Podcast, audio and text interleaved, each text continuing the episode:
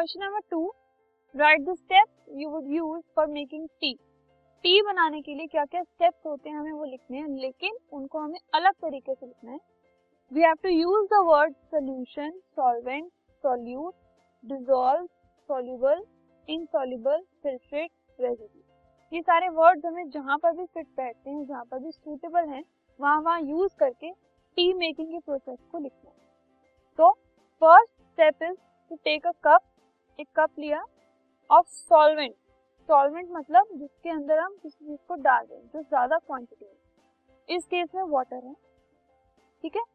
हमने एक cup of solvent मतलब वाटर लिया एक पैन में, फिर उसको बॉईल किया थोड़ी देर के लिए। सेकेंड स्टेप में add a teaspoon of sugar and tea leave each and a cup of milk as solute अगर हम टी लीव की बात कर रहे हैं शुगर की बात कर रहे हैं और मिल्क की बात कर रहे हैं, वो सब हम ऐड करेंगे और वो सब इस केस में सॉल्यूट पार्टिकल्स हैं क्योंकि वो कम क्वांटिटी में हम ऐड कर रहे हैं। Boil again after adding solute solute डालने के बाद फिर से बॉयल किया। Sugar will get dissolve being soluble sugar उसमें डिजोल्व हो जाएगी क्योंकि वो सॉल्युबल है।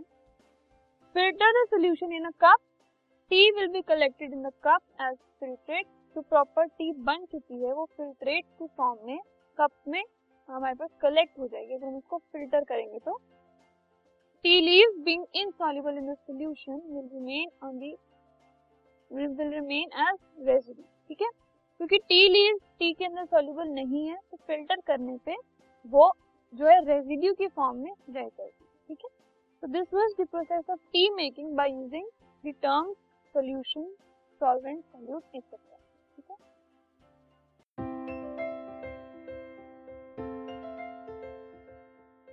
This podcast is brought you by Hubhopper and Shiksha Abhiyan अगर आपको ये पॉडकास्ट पसंद आया तो प्लीज़ लाइक शेयर और सब्सक्राइब करें।